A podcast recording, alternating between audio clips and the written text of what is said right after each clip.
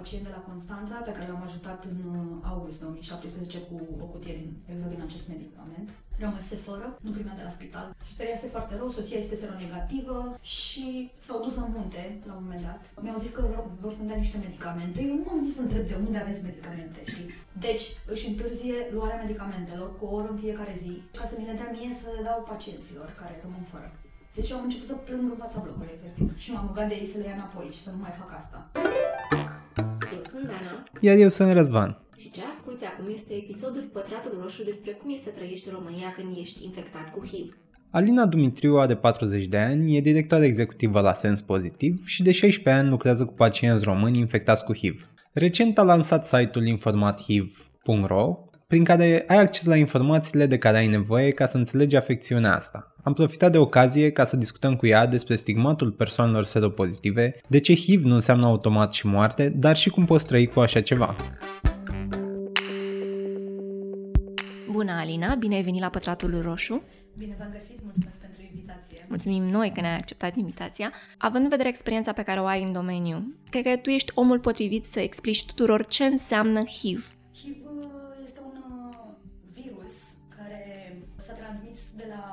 Primate, de la mai mulți, la om, în urmă cu foarte mulți ani. A fost izolat în laborator în anii 80. În anii 90 s-a descoperit și un tratament, prim medicament care a început să țină virusul sub control, iar după aia experții și-au dat seama că este nevoie de un cocktail de medicamente care să trateze această condiție. Și dacă în anii 80 era o afecțiune letală, de mulți ani s-a schimbat terminologia și este considerat o afecțiune cronică tratabilă pe termen lung. Nu o boală, este o condiție. Și atunci SIDA? Este un sindrom, un număr de afecțiuni la care se poate ajunge dacă pacientul nu ia tratament. Da? Deci în acest moment mai ajung pacienții care sunt diagnosticați târziu. Cu tratament nu se mai ajunge la SIDA. Când a fost depistat prima oară în România? În anii 80, la copii instituționalizați din Constanța și din București, la ei apăreau afecțiuni din spectrul SIDA, afecțiuni asociate HIV. Și medicii nu înțelegeau de ce mor de boli sau de ce ajung la spital, dar și mureau pentru că nu exista tratament, de afecțiuni care erau specifice imunodeprimaților. Și un medic de la DSP Constanța, din câte am citit, pentru că este un mare tabu cu ce s-a întâmplat cu cohorta de în jur de 14.000 de bebeluși și copii mici infectați între 86 și 92, dar din ce am citit în cartea doctoriței Rodica Mătușa, care a avut grijă de copiii din Constanța și le-a fost ca o mamă și a fost extraordinară, vă recomand, se numește Îngerii Nimănui, o găsiți și pe internet. Am citit că acest medic s-a gândit la HIV, probabil citise în literatura de specialitate din afara țării și atunci când au testat copiii și-au dat seama că asta era. Câți au supraviețuit? Eu știam că în jur de 7.000, m-a corectat o doctoriță de curând și mi-a spus că în jur de 10.000. Din în jur de 14.000. Deci, da, sunt niște cifre așa, nimeni nu vrea să vorbească despre modul în care au fost infectați și ce s-a întâmplat și se bănuiește că au fost vorba de niște microtransfuzii, da, cu sânge infectat.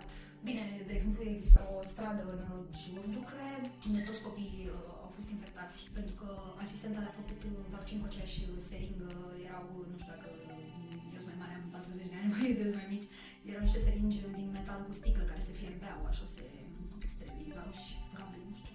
Tu când ai aflat prima oară de HIV? Păi, nu mi-aduc un moment anume aminte. Dar la 16 ani lucrai cu copii instituționalizați, nu? Da, dar nu cu HIV, lucram cu niște fetițe care locuiau practic în mansarda liceului Iulia Hasdeu, avea o sală de clase cu băncuțe și o sală cu pătuțuri. În mansardă treceau pe lângă liceni și urcau acolo și mergeam și făceam lecțiile cu ele, mușcam cu ele, făceam tot felul de activități. Știam că e o afecțiune letală, dar atunci când am început să lucrez în domeniu, pentru că am început să lucrez cu copiii infectați între 86-92, din cohorta da, de care am menționat mai devreme, am început să o citesc efectiv, pentru că toți spuneau că au SIDA și m-am speriat, adică mi-am dat seama că desenez și pictez cu niște copii care or să moară și apoi am început să citesc și odată unul dintre ei a venit cu analizele la ora de pictură și am văzut că le are foarte bune și că practic se încadrau la HIV, nu la SIDA. Mi-am dat seama că nu au informații și nu sunt educați aproape deloc despre afecțiunea pe care trăiesc și na. Spuneai de seringi. Care e, de fapt, principalul motiv pentru care se ia HIV? Sau, în general, dacă este uiți la statistici până în prezent? În primul rând, se transmite pe cale sexuală. Ăsta e trendul la noi. Există țări în care, de exemplu, Ucraina, acum câțiva ani, trendul lor era de infectare pe cale injectabilă, pentru că aveau foarte mulți consumatori cu droguri injectabile care foloseau echipament în comun, dar la noi trendul este de transmitere pe cale sexuală. Într-adevăr, în 2010, când persoane care consumau heroină au început să consume legale, cum le spun ei, sau etnobotanice, cum le spuneam noi, atunci procentul de persoane, de consumatori de droguri injectabile infectați cu HIV a crescut foarte mult. Și când s-a oprit? Nu s-a oprit. A mai scăzut. Mulți dintre ei s-au întors la heroină. Și atunci, la heroină, dacă consumă heroină, poate consumă se injectează de 2-3 ori pe zi. Dacă consumă legale, se pot injecta până la 10 ori pe zi sau mai mult. Și atunci, cum nu au seringi și echipamente de injectare de ajuns, la o injectare pot să folosească 7 seringi, iar Asociația Română Antisida, cu care eu am lucrat, dă 50 de seringi pe săptămână. Da? Deci, cât le ajunge. Nu vând decât 2-3 farmacii în tot Bucureștiul. Iar când țipă vena în ei, pentru că se vrăjește este horror, este groaznic, nu se mai duc până la Omnilisă, la farmacia Doina, pe care o felicit pe această cale, că vinde seringi, că și-a dat seama că Doina încurajează consumul dacă vinde seringi, ci participă la prevenirea transmiterii infecțiilor. Doina, ai spus? Doina, da. Concret, la ce vârstă ai început să lucrezi cu persoane cu HIV? La 25 de ani, cred, sau 26. Am început să fac art terapie cu acești copii, tot voluntar. Mi-a zis cineva că au nevoie de profesor sau că au rămas fără profesor și m-am oferit. La ce te așteptai atunci când te-ai băgat în proiect? Nu mai mi-aduc aminte. Vreau să ajut. Atâta. Ca să fie clar, cum se ia HIV? HIV se ia prin sex neprotejat, cu o persoană care are HIV și nu știe că are HIV, deci nu se tratează. Sau care pur și simplu decide să nu se trateze. Dar doar persoanele care nu iau tratament așa cum trebuie transmit. Persoanele care iau tratament nu transmit. Se ia prin folosirea a tot felul de instrumente în comun, da? Injecții, seringi, mă refer, ace, instrumentar medical nesterilizat. Și se mai transmite de la mamă la copil. În timpul sarcinii, în ultimul semestru de sarcină, la naștere sau prin alăptare. Dar asta se poate preveni cu tratament. Dacă mama ia tratament măcar în ultimele 3 luni, în ultimul semestru, nu se mai transmite. De exemplu, Cuba a eradicat transmiterea de la mamă la făt de mulți ani. Dar România? Nu ne testăm. Cam care e procentul? Nu știu să vă spun, pentru că nu avem statistici. Pot să vă spun că Asociația Română Antisida, cu care eu am lucrat până în decembrie, are servicii de testare pentru populația generală, non-stop pe timpul anului și nu prea vine lumea. Deși scriu pe site și pe Facebook și mai departe, oferă aceste servicii. Mai mult vin în săptămâna testării europene, care se întâmplă de 2 ori pe an, că acum se întâmplă și primăvara. Și atunci când vorbim mai mult despre asta și vorbesc mai multe ONG-uri, că oferă acest serviciu mai multe ONG-uri, atunci vin mai mulți, într-adevăr. E gratis atunci. Este gratis tot timpul. Dar nu se știe. Dar nu știu ce să facem mai mult noi ONG-urile ca să ajungem cu informațiile astea mai departe. De exemplu, eu am scris pe site-ul pe care tocmai l-am terminat de curând despre testare și despre locurile în care se poate face testare. Nu știu foarte bine despre spitale, vreau să-mi fac timp să le iau la rând, să văd unde se face testare gratuită și unde nu, că de exemplu la Victor Babeș știu că se plătește, la Matei Balș, deci de 2 spitale de boli infecțioase din București, este gratis. Ideal e să meargă la spital, suntem una dintre puținele țări unde consilierea pre și post testare este obligatorie, ceea ce e foarte bine, adică nu e ok. De la clinicile private pleacă pacienții cu coală de hârtie A4, de multe ori nici nu înțeleg rezultatul, este atât de tehnic și poate să de multe ori e rezultat pozitiv și este horror. Și să nu te conțină nimeni când primești un astfel de rezultat și pur și simplu pleci cu el în mână așa pe stradă. Dar ca să mă testez ar trebui să am niște simptome? Nu, din păcate am o colegă care a fost diagnosticată cu HIV când avea 17 ani. Avea una dintre afecțiunile SIDA și mai avea un CD4. O celulă a imunității. Și a tot fost tratată de acea afecțiune, care se poate face și fără să ai HIV, pentru că nu și-a dau seama ce are și într-un final și-a dat seama. Și probabil a fost infectată când era bebeluș. Am mai avut o pacientă Practic, prima pacientă pe care am pierdut-o, făceam consiliere numai cu familia, nu și cu ea, la Constanța, la 19 ani a fost diagnosticată. În general, literatura de specialitate spune că în jur de 10 ani pot să nu aibă simptome deloc pacienții, dar iată, sunt și, poate și dublu, sau aproape dublu. Deci nu există simptome, pentru că HIV nu afectează un organ anume, scade imunitatea, ocupă celulele imunității și se mulțește, practic. Intră unul într-o celulă, un virus, și ies miliarde zilnic. Nu dintr-una, în total. Deci sunt produse, fără tratament, sunt produse miliarde de virusuri zilnic. Virioni se numesc. Și asta ar însemna că ar trebui să dai seama pe baza comportamentului pe care l-ai avut până în punctul ăla, că ar trebui să te testezi dacă n-ai niciun fel de simptome? Da. Țin minte când am știut să lucrez și în prevenire, HIV, că spuneau unii dintre colegii mei și eu îmi spuneam și eu de fapt că trebuie să testezi, pentru că atunci când faci sex, dacă ai făcut sex neprotejat cu cineva, că este ca și când ai face sex cu toate persoanele cu care a făcut persoana aia sex neprotejat. Deci, da, dacă ai comportament la risc, ar trebui să te testezi. ONU a fixat un țel care trebuia atins de toate țările lumii ăsteia până în 2020. De România suntem foarte departe. Se numește 90-90-90. Ideea era ca 90% din populația fiecărei țări să fie testată până în 2020. 90% din cei diagnosticați cu HIV să înceapă tratamentul și ultimul 90% dintre cei care iau tratament să aibă atât de puțin virus în organism, viremie nedetectabilă sau încărcătură virală nedetectabilă se numește, încât să nu mai transmită. Nedetectabilă pentru că e atât de mică că nu poate fi detectată de aparatura din spital. Numai că noi stăm foarte prost. De exemplu, Londra, că se măsoară și la nivel de oraș, văd, Londra a depășit. Deci a depășit 90-90-90, la 94, 97, 90 și nu știu cât. Noi stăm foarte prost. Adică chiar există medici care vor să, din 16.000 de persoane care trec cu HIV, vor să ne referim, când vorbim despre acest goal, doar la pacienții care au fost infectați pe cale sexuală sau, nu știu, în alte feluri decât tinerii infectați între 86-92 care nu sunt aderenți la tratament, adică nu și-au tratamentul așa cum le-a fost prescris. Și din păcate se și îmbolnăvesc din cauza asta și transmit mai departe. Spui de tratament, care e și cum se obține? Se numește antiretroviral, pentru că tratează un retrovirus. Nu este un tratament comercial, se găsește numai în farmaciile spitalelor. România a semnat un tratat în 2001, prin care își asuma că va oferi acces universal la tratament. Asta înseamnă să ofere tratament fără întrerupere, cu continuitate, tuturor celor care au nevoie. Dacă acum 16 ani, când eu am început să lucrez în domeniul, tratamentul se începea la 350 de CD4, de celulele imunității, și parcă 75.000 încărcătură virală, adică era un nivel de eligibilitate la care se începea. Apoi au mutat aceste cifre la 500 imunitatea și au dat seama că dacă scade foarte mult imunitatea, s-ar putea să nu mai crească la un nivel destul de mare sau la fel de mare, cum a fost înainte de infecția cu HIV. Și atunci au zis, hai să începem mai devreme. Iar în ultimii ani, ghidurile de tratament, și cele americane și cele europene, recomandă începerea tratamentului imediat după diagnostic, pentru că, iată, tratamentul HIV este o prevenire a transmiterii, este o formă de prevenire a transmiterii mai sigură decât prezervativul. Există risc zero de transmitere HIV la o persoană care își ia tratamentul cum trebuie, care urmează sfaturile medicului, care ajunge cu încărcătura virală, cu concentrația de virus în organism nedetectabilă și care o menține așa. Spui nedetectabil. Care e diferența între nedetectabil și netransmisibil?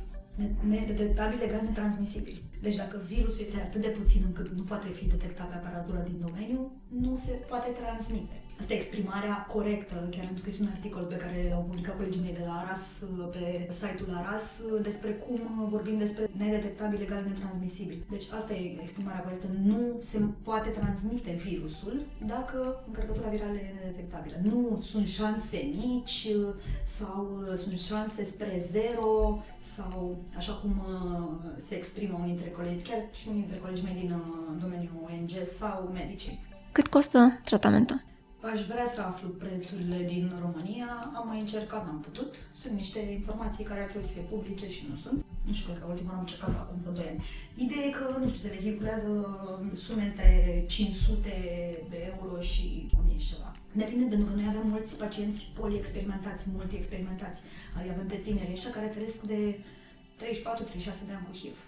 Da, și au luat multe scheme de tratament. Au început tratamentul cu AZT, care a fost un medicament anti-HIV. El a fost cercetat pentru cancer, nu a mers pe cancer, a ajuns prin niște depozite americane și pacienții activiști americani de la AHTAP, pe care îi superador, au făcut scandal în stradă până au obținut tratamentul și a mers pe HIV, chiar a mers pe HIV. După aia s-a observat că, cum ziceam mai devreme, că e nevoie de mai multe medicamente, de un cocktail. Ei au tot luat cocktailuri de-astea, a câte 3, a câte 4. Virusul devine rezistent după o perioadă, adică învață cum funcționează tratamentul și atunci e nevoie să fie schimbată o pastilă sau mai multe, sau toată schema terapeutică.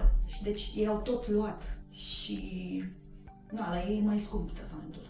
Probabil. Și au nevoie de produse mai noi care, uite că acum au apărut și la noi, aștept de nu știu când să apară și au apărut. Când ne-am întâlnit, erai cu punguța cu medicamente. Pentru că eu zic la mișto că fac trafic, dar eu nu fac trafic pentru că primesc tratament gratis și ofer tratament gratis. Ce fac eu este că plătesc din buzunar și acum vreau să-mi fac un cont de crowdfunding, sau că mulți oameni îmi spun că vor să facă și ei ceva, poate vor să doneze, nu știu, 3 euro sau 5 euro pe lună, pentru că mi-e foarte greu să mă descurc cu transportul. De exemplu, acum am de adus de la Băicoi și trebuie să plătesc eu din buzunar. Am de adus din Manchester și n-am experiment să mi-l transporte. Eu zic că sunt dealeriță, zic că am și căruși, pentru că scriu pe Facebook din când în când, întreb dacă vrea cineva să-mi transporte tratament, dacă vine de la Manchester sau din Amsterdam sau... Și acolo am colegi activiști de la nivel european care strâng tratament atunci când aici rămânem fără.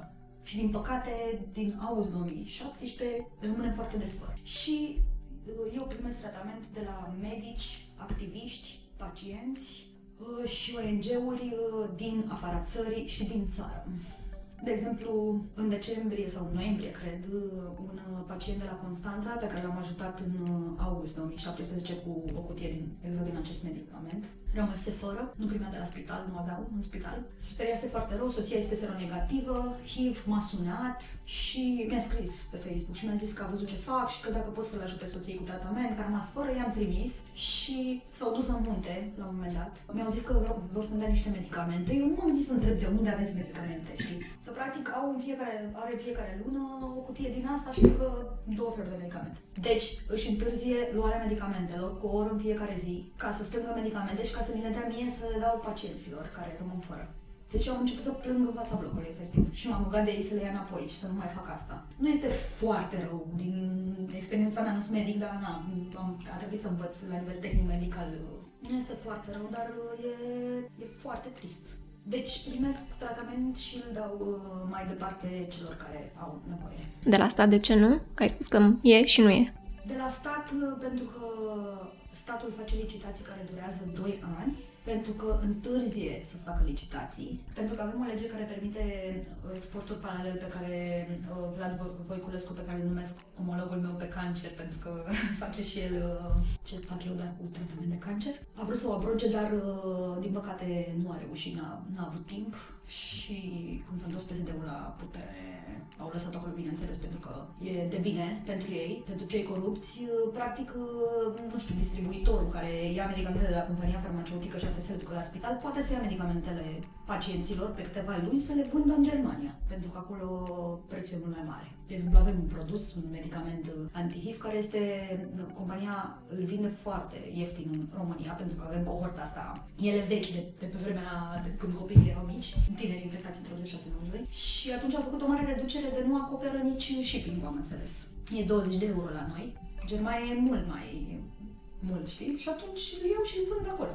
Da, deci se întârzie licitațiile, nu știu, a existat un moment când compania farmaceutică și-a mutat fabrica din România, nu știu ce oraș și tot la fel câteva zile, o săptămână, n-a existat produsul lor farmaceutic. Sunt tot felul de motive. N-au buget, întârzie bugetul și managementul spitalelor este varză. Pentru că în 2017 am aflat că atunci a fost o criză mai mare, în august 2017, care a durat. Am aflat că puteau să împrumute de la alte spitale și să dea înapoi după aia. Puteau să achiziționeze medicamente cu banii spitalului și să-i pună la loc după aia. Adică existau niște soluții și nu au făcut asta, pur și simplu. Și atunci pacienții au rămas fără și rămân fără. În august 2017 m-au sunat inclusiv 2 femei gravide. Dacă eu nu le dădeam tratament, nu știu, puteau să nască copil seropozitiv. Și nu sunt singurele femei gravide, adică cărora le-am dat tratament de-a lungul anilor. Deci dacă n-ai norocul să ai acces la informație ca să știi că există acești oameni care distribuie totuși medicamente, ești sortit morții. Cât poți să reziști cu afecțiunea asta fără tratament? Depinde, cum ziceam, au fost persoane diagnosticate în stadiul SIDA la 17 ani, la 19 ani, de la momentul infectării. Depinde de la persoană la persoană, pentru că suntem indivizi și avem imunitatea mai mare sau mai mică, depinde de diversi factori, de cum trăim, de mâncăm sănătos, nu mâncăm sănătos, fumăm, facem sport, cât alcool consumăm, dacă consumăm droguri și stres. Stresul e cel mai afectant factor pentru imunitate. Dar dacă ești mamă? Dacă ești mamă și vrei copil, cum spuneam mai devreme, Cuba a eradicat transmiterea de la mamă la făt de mult. Iar femeile cu care eu lucrez fac copii pe cale naturală, adică făcând sex în proteja cu partenerul lor de 16 ani, fără probleme. Și de la nivel național și colegii mei din colegi care trăiesc cu HIV în afara țării, care lucrez îndeaproape de 16 ani de zile și au și câte 3 copii, seronegativi. Care e cea mai urâtă parte a afecțiunii? Presupun că dați ani când lucrezi cu oameni, ai văzut... Da, în spital am lucrat doar 2 ani de zile și s-a terminat cu un burnout și cu PTSD, în care abia acum ies, practic. Că acum se termină, simt că devin funcțională și am putere de muncă și așa. Și practic atunci am văzut pacienți terminali mai mult și altfel auzeam de ei. Auzeam că s-a dus nu știu cine, sau s-a dus nu știu cine, de la echipă, de la colegi, de la alte ONG-uri. Cel mai urmă moment pentru mine este să îi văd bolnavi. Deci în stadiul SIDA. Cel mai greu moment pentru pacienți este diagnosticul, pentru că informația pe care o au sunt miturile din anii 80. Iar până ajung toate informațiile pe care le primesc, eu vorbesc cu pacienții cu care lucrez eu, de la mine, la toate nivelurile lor, știi, inclusiv la nivelul de copil care este plin de frică irațională și cu miturile alea în cap, durează ceva. Cum simți că îi schimbă afecțiunea, de fapt? Trec prin depresie sau... Trec prin stadiile alea de șoc inițial, negare, nu neapărat prin toate, furie și la un moment dat vine și acceptarea. Dacă primesc servicii de la un ONG, de la un specialist, le este mai ușor. Altfel informații, din cauza asta am făcut site-ul informativ. Informații nu se găseau decât puține și unele colo, unele dincolo, adică și multe aberații, efectiv, adică nu erau actuale, miturile din anii 80, efectiv. Și atunci, da, le era frică, adică nu scrie nicăieri, nu prea vezi, poți să-l găsești în limba română, cred că nu mai găsești nicăieri decât pe site-ul nostru că nedetectabil legal de transmisibil, decât în niște postări poate, sau că speranța de viață este 86 de ani la femeie și 81 la bărbat.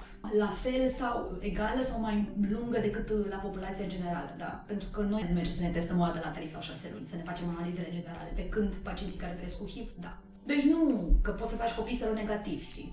Femeile dezbloc frica asta, mamă, gata, nu mai poți să fac copii sănătoși. Ba da, oricum și dacă te-ar naște cu HIV, nu înseamnă că e bolnav, înseamnă că avea un virus, dar poți să naști un copil și sănătos și seronegativ, adică fără probleme. Să-ți iei tratamentul și să fii monitorizat cum trebuie. Ca să trăiești o viață normală sau aproape normală, eu urăsc termenul ăsta normal, dar știi, cu o pastilă pe zi, pur și simplu în momentul ăsta, nu știu, lumea care nu lucrează în domeniu și care nu are informații și care poate aude ceea ce zic eu pentru prima oară, acum poate o să zică că vorbesc cu așa mare ușurință și că zic, da, efectiv așa este. Deci este un domeniu care a evoluat foarte mult și foarte repede.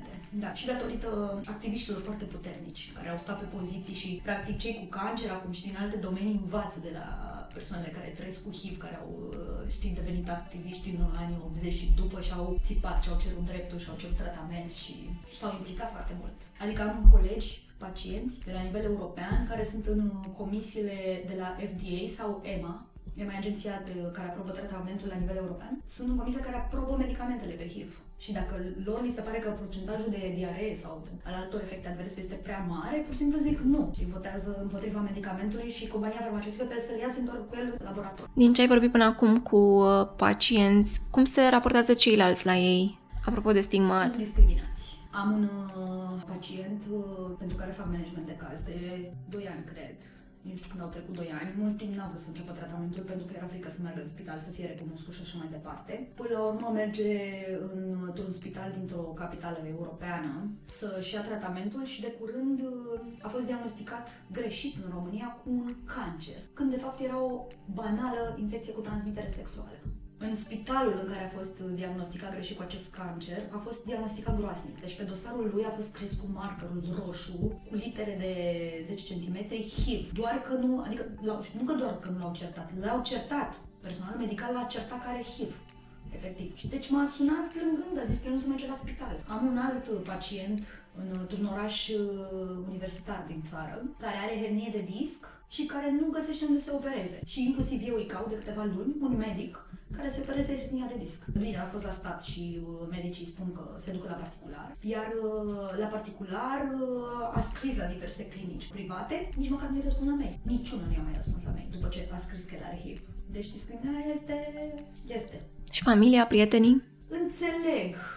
Ideea e că după ce pacientul înțelege cum stă treaba, dacă zice mai departe, oamenii înțeleg, adică se sperie, apropiații se sperie la început unii dintre ei, pentru că au la rândul lor frica asta irațională, știi, cu am băut după tine sau nu știu, dar după aia nu, oamenii înțeleg. Și există informație în engleză dintotdeauna explicită, știi? Nu tehnică medicală, ci pe înțelesul tuturor. Site-ul ăsta de pe care am tradus noi, de exemplu, care se numește MEM, AIDS-MAP. Și da, găsești informații și dacă citești, dacă te interesează să înțelegi mai bine cu ce trăiește apropiatul tău, înțelegi. Acum îmi vine în minte ideea că dacă vrei să te angajezi undeva, se face acel control medical. Nu mai știu în ce an, dar în primii ani ai mei de lucru, efectiv de voluntariat în domeniul tot 15, 14, 13 ani, lucram la Fundația Romanian Angel Appeal și am angajat 2 ani la rând câte 20 de tineri care trăiau cu HIV infectați când erau bebeluși. Și eu și colega mea ne-am chinuit de nelei rău. Am citit grămadă legislația și până la urmă am găsit acest nomenclator de meserii care este horror, deci se contrazice de la o pagină la alta și așa mai departe. Dar ce am înțeles de acolo, și nu cred că s-a schimbat nimic, deci știu nu s-a schimbat nimic, că în 3 domenii se cere testul HIV. Medicul de medicina muncii îți cere să faci testare HIV. În bucătărie, medicină, 4. Lucru cu copii mici și frizerie, manicură, pedicură, cosmetică. Deci astea sunt. În rest n-au de ce să ceară. Și în meseriile astea se poate da apt condiționat. Nu văd de ce ar da inapt. Eu am pacienți care au plecat din România după diagnostic la un moment dat și sunt super tari bucătari pentru restaurante, super șmechere pe afară, deci nu știu câți care lucrează în cofetării sau sunt medici chirurgi, deci tânăr infectat între 86-92 când era bebeluș în spital, a făcut medicină, a intrat aici la chirurgie unde se intră super greu și nu putea să profeseze. Afară profesează. Aici ești obligat să anunți pacientul, din câte am înțeles, dacă vrei să faci manevre invazive. Dacă nu ai voie să faci manevre invazive, adică trebuie să vină să zică eu am HIV, poți să-ți iau eu sânge sau poți să te operezi eu sau poți să nu știu ce eu. Ideea e că se transmite mai greu pe orice cale dacă pacientul e sub tratament. Medicii discriminează pacienții care se duc și le zic au HIV. Ei, pacienții ăștia iau tratament. Ăștia sunt oamenii care ne pot transmite HIV foarte greu. Sau deloc. Problema sunt cei care nu se testează. Cum ziceam mai devreme, oamenii nu se testează și nu știu. Și cei care nu se testează pot să aibă concentrații de virus de milioane. Pot să aibă 5 milioane, vine mie, sau 6 milioane am avut pacienți. Aia sunt pacienții, știi, care sunt pericol inclusiv pentru cadrele medicale și cum nu testăm pacienții, nu le recomandăm că obligatoriu nu e nicăieri în lume și nu e o chestie obligatorie testare, dar pe timpul sarcinii, nu toți medicii obstetricieni recomandă testare. Ar preveni transmiterea, mă ajunge și noi ca și Cuba, transmitere zero de la mama la făt, știi, sau înainte de o intervenție chirurgicală, știi, sau nu știu, când ajungi random pe la doctor sau pe la doctor de familie, ajungi cu o răceală, zic că mă, te-ai mai testat, ia fă-și tu un test de HIV, hepatite, ia să vedem. Nu facem asta și atunci, da. Tot vorbeai de cancer. Comparat cu cancerul la nivel fizic pentru pacienții aceia care ajung destul de departe cu SIDA de data asta, e vreo asemănare între ei la nivel fizic? Având în vedere că până acum nu există niște simptome clare, nu poți să spui că... Pot să slăbească, na, și pot să facă cancer oricum. Sunt predispuși pacienții care au HIV și nu se tratează, sunt predispuși la cancer, la leucemii și la altfel de cancere. Sau la sarcomul Kaposi, care este cancer de piele, cu pete vișinii, dacă țineți minte Philadelphia, pe Tom Hanks, că na, trebuiau să facă cumva filmul din anii 80 și să se și vadă HIV și doar așa se vede. Pacienți slabi și cu un fel de vânătăi pe ei. Dar eu sunt un cancer care se tratează foarte ușor și da, e o afecțiune ușoară. Arată ca niște oameni bolnavi, pentru că sunt bolnavi. SIDA înseamnă tuberculoză, înseamnă meningită, înseamnă encefalopatie, înseamnă o pneumococitis carine, care e o pneumonie specifică, înseamnă și alte cancere. Cât se moare de SIDA în România în prezent? Nici nu mai știu care statisticile. Le găsiți pe cnlas.ro. Dar v-am zis, mor cei care nu și-au tratamentul și din păcate încă se întâmplă. Azi mi-a zis un coleg dintr-un alt ONG, un director executiv al altui ONG, că s-a mai dus un tânăr intentat între 86-92 și pot să moară cei care află foarte târziu, din păcate. Din cauza să vorbim despre testare mult. Dar de ce refuză tratamentul? Pentru că au un scenariu de sinucidere lentă, pentru că nu au proiecție de viitor, pentru că atunci când erau mici au auzit cum părinții le zic doctorilor: mă tot întreabă învățătoarea ce are, că tu lipsi pentru că a stat mult la dumneavoastră în spital, și doctorița spunea, crezând că nu înțelege copilul la 3-4 ani: las-o, mami, ține-o acasă, oricum moare, pentru că nu există tratament. Și ce vedeau medicii este că numărul ăsta de CD4, de imunitatea, se tot duce în jos, adică că așa e. Până să înceapă tratamentul, pacienții, ca să le zic, le e frică, toate să înceapă tratamentul și le zic: băi, tu te duci la doctor și testează imunitatea din 3 în 3 luni și vezi cum îți scade, să vezi cum, după ce începi tratamentul, o să vezi că îți tot crește și o să-i depășești pe toți ăștia din jurul tău. Că am un pacient care are, deci, imunitatea unei persoane seronegative, adică imunitatea normală, normele normale, sunt între 400 și 1400. Am un pacient care are 3000 sau am, și mai știu, altul pacient care are 1700, deci de asta ajunge să mai îmbolnăvesc. Au o sănătate trainică, mulți dintre ei, dar nu cei care se joacă cu neluat tratament. Și chiar nu pot fi convinși. E o decizie luată de la nivel de subconștient și ar trebui să redecidă. Eu am învățat în școala de psihoterapie pe care am făcut-o că redecizia vine după terapie. Făcutată multă terapie, ani de terapie. Câți dintre pacienți apelează la așa ceva? Unii vor. Unii se bucură de ajutor și profită de, adică vor să fie ajutați și numai să ajungă la noi, că nu toată lumea aude de Sens Pozitiv, ARAS și cine mai oferă servicii în domeniu. Și faptul că eu fac terapie gratis și consiliere gratis, adică sunt una. Acum mai formez niște educatori între egali de la Mozaic, care deja mă ajută, unii dintre ei, dar eu am 16 ani de experiență în spate și am învățat în cadrul European Aid Treatment Group, ONG-ul european din care fac parte de 11 ani, de la cei mai tari virusologi și farmaciști și medici cu ce se mănâncă HIV, și atunci pot să fac și despre schimbele de tratament și cum se combină și cum se schimbă și că apar anumite efecte adverse, ar fi bine să schimbe și nu știu ce, și pot să dau astfel de sfaturi. Pe ei nu îi sfătuiesc să facă așa ceva, știi, adică... Deci nu există servicii cât să ajutăm pe toată lumea. Dar poți recomanda. Da, mai știu colegi care au expertiză pe HIV. Și oricum nu e foarte greu. De exemplu, la noi pe site, dacă citește articolul meu de pe Vice, de unde mă și găsesc pacienții, cred că 90% dintre pacienții îmi spun: am citit articolul tot de pe Vice și ți-am scris pe Sens Pozitiv. Deci așa, efectiv. Din cauza asta mi-am dorit foarte mult să fac site-ul ăsta, de fapt mi-l doresc de 16 ani și am avut la un moment dat un blog care s-a transformat în site vreo 4 ani de zile și acolo tot traduceam informație medicală pe care o și adaptam pe înțelesul tuturor, că nu vreau limbaj academic, că cei care înțeleg limbaj academic pot să citească în engleză. Deci nu știu toți. Nu știu toți și n-au toți relație bună cu medicul și multora dintre ei medicii le spun: nu mai citi pe internet, nu știu ce, și unii probabil chiar ascultă și atunci nu ne accesează serviciile. Ai pomenit Mozaic. Există această teorie că întâlnești mai degrabă HIV în comunitatea LGBTQ+. Bărbații care fac sex cu bărbați și femeile transgender sunt considerați grupuri la risc, pentru că sexul anal presupune mai multe riscuri decât cel vaginal sau oral, dar la noi în țară procentul nu este mai mare decât la populație generală. Apropo de procente, există o medie de vârstă unde se întâlnește, nu știu, mai mult această afecțiune? La tineri, parcă 20-30. În toate cazurile pe care le-ai întâlnit, a fost ceva care te-a uimit? Nu știu, poate o ambiție, ieșită din comun, afecțiunea asta te schimbă destul de mult. E un șoc să afli că ai așa ceva, mai ales dacă până în punctul ăla ai crezut că erai sănătos tu.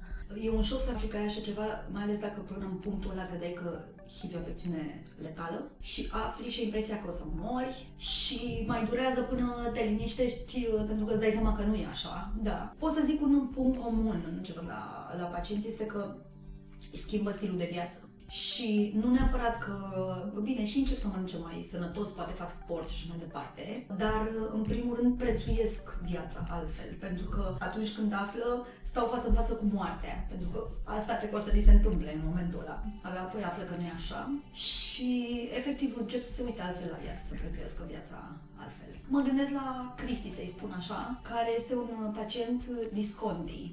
Nisconti, cred că e italian și se spune Nisconti, este un regizor. Organismul lui controlează virusul, fără tratament.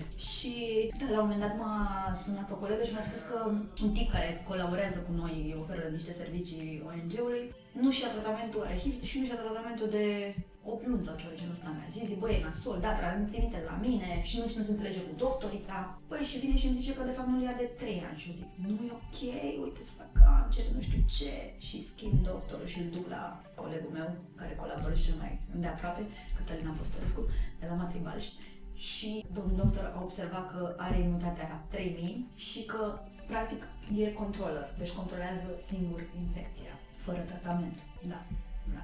Și ar o viremie de 2000-3000 de copii, adică mică. El e un caz care m-a uimit, dar el era destul de șocat, așa, nu înțelegea ce se întâmplă și eu îl băteam pe umăr așa și am wow, ia uite, ai 3000, n-am văzut niciodată, eram și doctor, eram așa. De asta se cheamă Nisconti, pentru că așa cheamă pe primul pacient pe care l-au descoperit că face asta. Iar acum studiile clinice spun că dacă se începe tratamentul în primele 6 săptămâni, pacienții ajung la un moment dat să controleze virusul fără tratament. Dar nu poți scăpa complet. Nu, dacă nu mai transmit și controlează virusul, știi, adică, știi, vaccine sunt, adică se caută o vindecare de mai multe feluri, una funcțională, una prin vaccin, încearcă să se ajungă la rezervoare, care sunt creierul și anumite celule, de altfel decât cele 4, în care virusul stă într-o formă latentă și dacă se întrerupe tratamentul, luarea tratamentului, el începe să se multiplice iar. Pentru că, practic, de la nivelul celulelor imunității, el e de exterminat aproape de tot. Dar mai e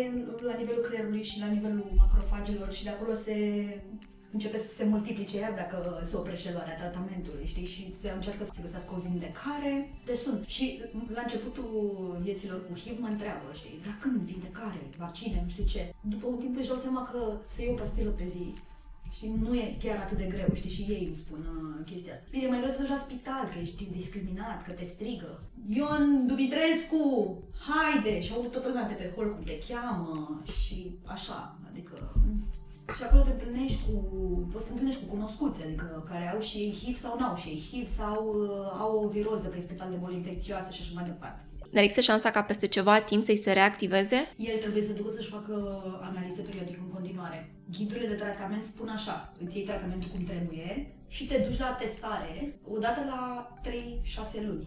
Da. Înainte de începerea tratamentului, analizele alea spun cum e imunitatea și cum e virusul în organism. După ce se începe tratamentul, practic se monitorizează tratamentul. Ele ne spun cât de bine funcționează tratamentul, pentru că scopul tratamentului este să scadă virusul la nivel nedetectabil, să crească imunitatea la un nivel cât mai mare. Da? Și atunci, da, trebuie să ducă frecvent, pentru că la un moment dat, dacă nu mai merge tratamentul pe care îl iau, trebuie să-l schimbe. Dar, bineînțeles, dacă nu mai merge tratamentul pe care îl iau, nu înseamnă că, nu știu, dacă crește puțin virusul, transmit. Nu, studiile clinice spun că până la 1000, un nivel de 1500 poate să fie ok pacientul, să nu transmită. Dar, da, trebuie monitorizat. Și la fel și cei care nu au nevoie de tratament și controlează care sunt puțini. Trebuie să meargă să-și facă analizele, pentru că, da, nu se știe. Un alt lucru pe care mi-ar plăcea să-l subliniez, această afecțiune nu ține cont de mediul social în care... HIV nu discriminează. Doar oamenii. Care trăiesc cu HIV, da, sunt discriminați. HIV nu discriminează. HIV există în toate mediile sociale și eu lucrez cu oamenii în toate mediile sociale. Și ultima întrebare, cum faci fața tuturor lucrurilor pe care le întâlnești în activitatea ta? Câteodată mă descurc. Acum un an și ceva am placat și am crezut că o să-mi iau pauză o săptămână, 2, și pe aia mi-a fost extrem de greu, pentru că mi-am dat seama că nu o să mă mai pot întoarce pe ambulanță, o activitate care îmi plăcea extrem de mult. Am fost în burnout cu PTSD, cu post-traumatic stress disorder. Din fericire am ieșit de acolo. Am avut niște momente când am crezut că nu o să mai revin. Și din fericire nu am perceput ceea ce mi s-a întâmplat ca pe un eșec. Mi se pare că am oferit și serviciile astea de ambulanță, am oferit și serviciile astea directe de lucru cu pacientul în spital și că acum fac alte lucruri. E bine că am experiența asta mega hardcore, mă ajută, că am văzut-o ce era mai rău.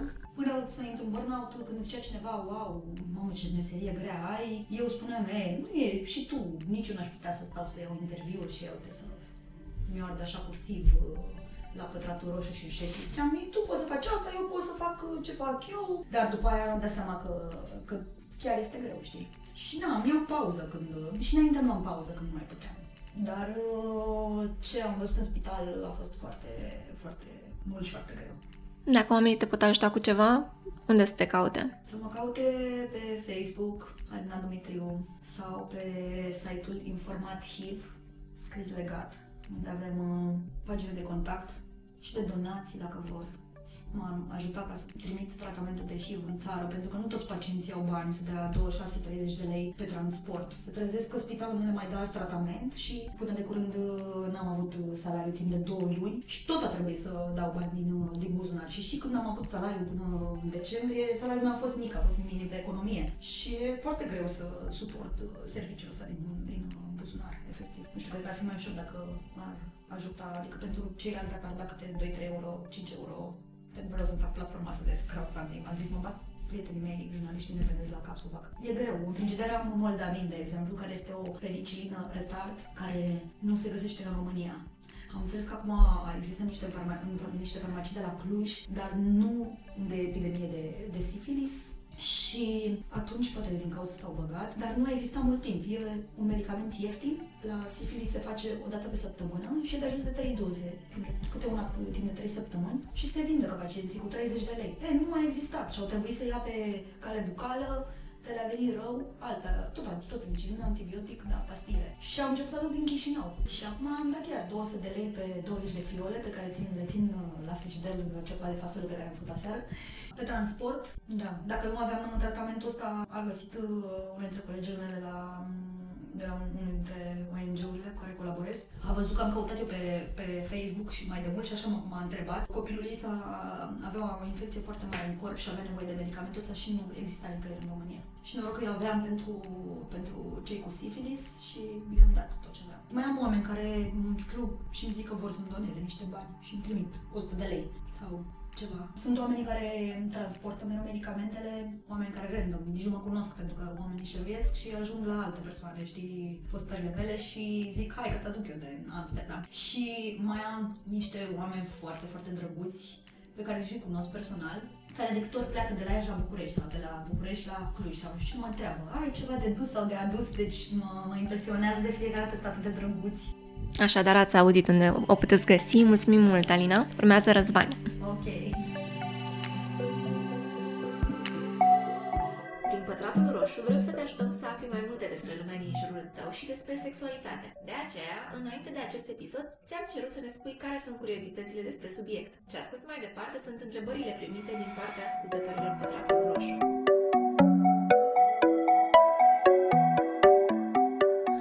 Bună, Alina! Bună! Mai devreme ai răspuns curiozităților noastre. Da. Acum trecem la curiozitățile ascultătorilor. Și prima întrebare o să o leg de ce ai răspuns deja în legătură cu mama și transmiterea către făt. De ce nu avem analize obligatorii pentru mamă? Pentru că ar încălca drepturile mamei de a alege și de a fi testată după ce a fost informată și de a lua o decizie informată. Trebuie să facă față diagnosticului dacă află că are HIV. Știi, și în situația asta vulnerabilă, că am fost și eu însărcinată. Într-adevăr, chiar ți-o iau hormonii razna și chiar ești mai sensibilă și poți să plângi fără să înțelegi de ce plângi și... Dar nu se face asta nicăieri în lume. Sunt țări, cred că în Rusia se face mandatoriu, sunt țări care sunt sub dictatură, care fac testare. Mm-hmm. Mandatorie, obligatorie, nu numai la femeia însărcinată neapărat, mi se pare că și la alte segmente de populație. Ideal ar fi să fie recomandat testul, dar nu este întotdeauna. Pentru că întreb pe fetele, pe femeile din jurul meu care sunt însărcinate, auzi, dar ți-a recomandat testare HIV? Și atunci, în condiții optime, să zicem că li se recomandă sau că ele își fac testul, în ce condiții ar fi optim să primească vestea? Că e pozitiv, că dacă e negativ, da. Pot fi orice condiții. Nu pot fi orice condiții, că dacă auzi că persoana care Ce rol are consilierea pre- și post-testare? Consilierea pre-testare îți evaluează riscul, da? Consilierul îți evaluează riscul, pentru că n-ai avut comportament la risc dacă vii să te testezi, nu ai făcut sex neprotejat sau ți s-a luat prezervativ. De ce ți s-a luat prezervativul? Poate nu știi să-l folosești cum trebuie. Unde greșești? Că îl rup cu dinții sau că l-ai simțit în căldură sau că nu-l ții de capăt prezervativul când îl rulezi și rămâne aer și se sparge sau nu folosești prezervativ și faci sex neprotejat cu parteneri multipli, da? Astea sunt niște riscuri. În fine, discutăm despre ele, vedem și ce informații are persoana care vine la testare, după care îl înțepăm în deget superficial la testare rapidă, zic, cum fac unele ONG-uri, după care, dacă testul este negativ, tot vorbim puțin despre riscurile pe care tu ți le asumi, da? Da, faci sex neprotejat sau ți se rupe destul de des prezervativul sau chiar dacă ți s-a rupt odată, de ce ți s-a rupt? Ia să vedem. Și lucrăm pe prevenirea, pe reducerea riscurilor pe viitor. Iar dacă rezultatul e pozitiv, stai cu pacientul și îl conții și îi explici despre cum se trăiește cu HIV și îl referi la un spital de boli infecțioase ca să fie luat în evidență de către un medic, să fie confirmată infecția cu HIV pe teste de laborator și să primească tratament și așa mai departe. Când vine vorba de sex, cât de grav e sexul neprotejat între două persoane seropozitive și transmisibil? Dacă își iau tratamentul, nu mai transmit virusul și atunci nu este grav. Era grav, e grav dacă nu iau tratament, pentru că atunci pot să-și transmită reciproc virusul și să se reinfecteze, suprainfecteze cu virusuri care sunt rezistente la diverse tipuri de tratament anti-HIV, antiretroviral. Și atunci tu, care n-ai luat tratament niciodată, iei un virus care are rezistențe la Truvada, isentrez și nu mai știu care medicamente, da? Puțin din fiecare sau total la Truvada, da? Și atunci medicamentul ăla nu o să mai funcționeze la tine. Și fiecare pacient ia un virus care are niște rezistențe. Unele totale, unele parțiale, la anumite produse farmaceutice, anti-HIV. Și atunci, da, deci pericolul este să nu se transmită virus, să nu se reinfecteze. Dar dacă iau tratament, funcționează și ca pre-expunere, pentru că nu vom vorbi de PEP, dar să vă vorbesc despre PEP puțin. Există o profilaxie pre-expunere, PrEP, prescurtat.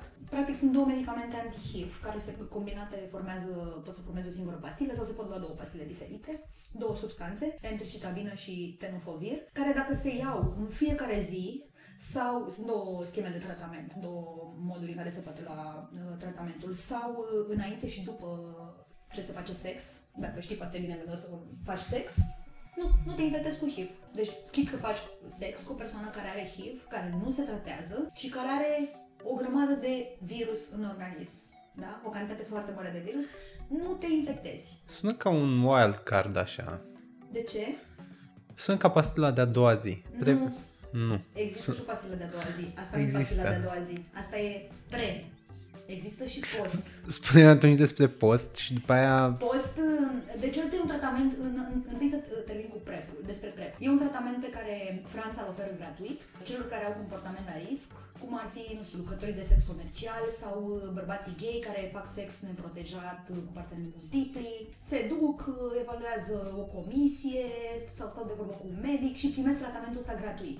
E ok și din punct de vedere al sănătății lor, e ok și din punct de vedere economic, că una e să ia aceste două pastile, da? Și una e să ia o schemă de tratament și pentru o perioadă scurtă, că doar nu o să facă sex neprotejat toată viața, parteneri multipli, nu o să aibă comportamentul ăsta la risc de care nu se pot, din care nu se pot opri. Și alta e să se infecteze cu HIV, să le faci analize tu ca stat frecvent, să le dai și tratament, să devină rezistenți, să le schimbi tratamentul și așa mai departe. Iar pastila de a doua zi se numește PEP, profilaxie post-expunere și la noi în țară, potrivit legislației, o pot primi doar cadrele medicale. Din păcate nici cadrele medicale, nu știu bine despre PEP. Sunt tot medicamente anti-HIV, care fac parte altfel din schema terapeutică a persoanelor care trăiesc cu HIV. Practic, acest tratament este ideal să înceapă în primele 24 de ore după situația cu risc de infectare, dar se poate începe până la după 72 de ore de la situația cu risc și previne, nu e 100%, dar previne infectarea de cele mai multe ori. Chit că virusul a pătruns în organism, tratamentul care e format din 3 substanțe diferite, care acționează în 3 momente diferite ale replicării virusului în celulă, oprește aceste procese de replicare a virusului și practic nu se produce seroconversia, se numește. Și cât de facil ar fi accesul la așa ceva în România? Este doar pentru cadrele medicale din punct de vedere al legislației, asta zice legislația. Câteodată dacă pacienții ajung la spital și spun că au fost abuzat sexual, primesc. Mai primesc și cei care spun că au făcut sex anal și le s-a luat prezervativul, s-au aflat, au fost sex neprotejat anal, adică bărbații în comunitatea gay de obicei, sau femeile transgender. Dacă spun că au făcut sex anal, de obicei li se dă, câteodată, doar unele spitale, nu toate, și de foarte multe ori dăm noi. Evaluez, am învățat și eu să evaluez riscul, pentru că na, sexul oral presupune foarte puține riscuri, sexul vaginal mai multe, dacă era la menstruație mai și mai multe, dacă e sex anal mai multe și mai departe. În fine, sunt niște criterii pe care le enumerăm pe informativ, dacă vreți să le vedeți. Deci noi dăm, dar deci știu să vă evaluez și eu riscul, dar le evaluez împreună cu medic infecționist, cu care colaborez, unul sau altul, colaborez cu vreo 3, mișto, și le dăm tratament oamenilor. Ne scriu pe Sens Pozitiv, ne găsesc după articolul pe Vice, dacă caută PEP, PrEP, HIV, apare al 4-lea, al 5-lea pe Google și vin la noi și dăm tratament. Bineînțeles, mai există riscul să se transmită alte infecții cu transmitere sexuală. Asta... Cumva, deja intrăm în altă zonă. De-a lungul discuției, stigmatizarea a fost un punct cheie, negativ, dar cheie. De ce crezi că e atât de puternică în România? Și aici, și în societate, și în medici, în medicină. Pentru că suntem educați și asociem HIV cu moartea și cum ne este frică de moarte, cred că, adică asta e problema.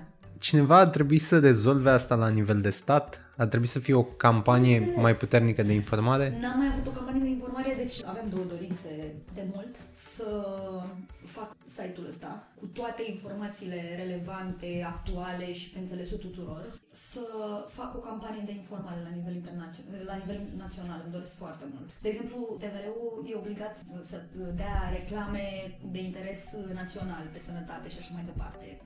Și vreau să fac o campanie care să ajungă pe toate canalele, știi, la cât mai mulți oameni, nu știu, și în ziare, și în reviste, și orice, adică... În contextul ăsta e o chestie pe care eu am identificat-o și la minoritățile sexuale. Din câte știu, nu avem niciun om infectat cu HIV, oarecum persoană publică, care să vorbească despre asta. Da, și nici altfel de pacienți nu vorbesc. Pe mine când mă rog presa să... le găsesc pacienți, nu știu, sunt foarte... E cumva un paradox și stigmatizarea e mare și teama de a fi un exponent al lumii astea e la fel de mare. Da, este pentru că sunt persoanele care trăiesc cu HIV, sunt discriminate, sunt stigmatizate, sunt marginalizate și au ajuns să se automarginalizeze și autostigmatizeze. Și atunci ajungem la o altă întrebare care are legătură tot cu familia. Ce le spune unor părinți care află că au un copil infectat cu HIV și copilul e minor? Să-i spună cât mai repede, pe înțelesul lui, să explice că ar fi bine să nu vorbească cu nimeni. Adică eu îmi sfătesc asta toți pacienții după diagnostic, să le spun ce am citit când am început să mă informez la început, că ok, dai informația mai departe, dar nu poți să controlezi și ce face omul la care îi dai informația despre faptul că tu îi spui că ai HIV și el nu poate să știi ce să facă cu informația asta și atunci îi sfătuiesc să cântărească foarte bine. Pentru că la început am identificat nevoia asta și ea este stipulată în literatura de specialitate, simt nevoia să vorbească despre asta, pentru că sunt în rolul de victimă, știi, și simt să zică că îi doare și că e greu și că le e frică și ca să fie conținuți, ca să primească atenție, știi, ca să fie încurajați că nu or să moară și că nu o să fie atât de greu și stai să vezi. Și atunci le spun, gândiți-vă bine că uite, cu mine puteți să vorbiți, îmi scrii pe WhatsApp, dacă nu dorm la 2 noaptea când îmi scrii, tu îți răspunzi la 2 noaptea, dacă acum când ești în, știi, e o urgență, un mod de muzicat e o urgență, că e speriat, e, știi? Da, și sfătuiesc să se gândească bine de ce vor să spună și cui vor să spună, știi? Și dacă vor să spună, și atunci stau și cântăresc, știi? Am avut pacienți care au fost dați afară din casă. De mult, asta în trecut, dar țin minte că am avut pacienți care au fost dați afară din casă, de părinți, după ce au aflat. Bine, pacienți la 18, 19, 20 de ani. O, șocul e cu atât mai mare.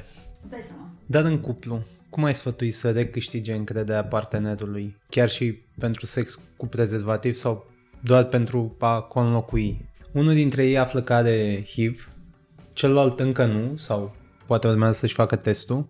Cum recâștigă încrederea ca să nu ajungă cumva la o situație în care se vorbește despre înșelat sau despre, nu știu, secrete? Nu știu să-ți răspund la întrebarea asta, pentru că fiecare cuplu are dinamica lui și poate sunt oameni care nu pot să treacă niciodată peste faptul că au fost înșelați, că le-a fost înșelată încrederea, că au fost expuși la o infecție cu transmitere sexuală.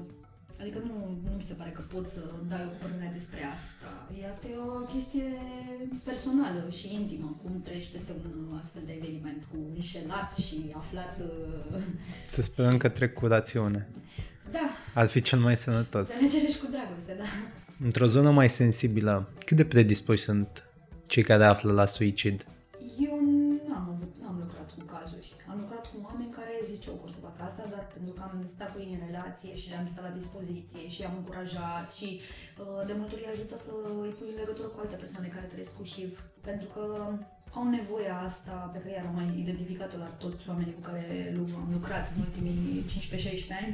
Ok, zice un medic care e specialist și care are cu tine că aceții nu juresc asta, dar o parte de asta, o relație de putere, știi, te duci la el și vorbește tare și cu termeni tehnici, medicali și e foarte ocupat și are o coadă la ușă și mai are și pacienți prin saloane și nu are timp de tine și te și intimidează cu comportamentul ăsta lui și uiți tot ce vrei să-l întrebi, tu te duci la el și na, adică și zice că ai mă, n-o să mor, stai mă liniștit, n-o să mor, mă, e o pastilă pe zi și faci copii seronegativ și poți să faci sex neprotejat, vezi, n-ai nicio treabă. Dar te ajută mai mult decât să auzi asta de la specialiști de multe ori, să afli de la oameni care trăiesc cu ce trăiești tu.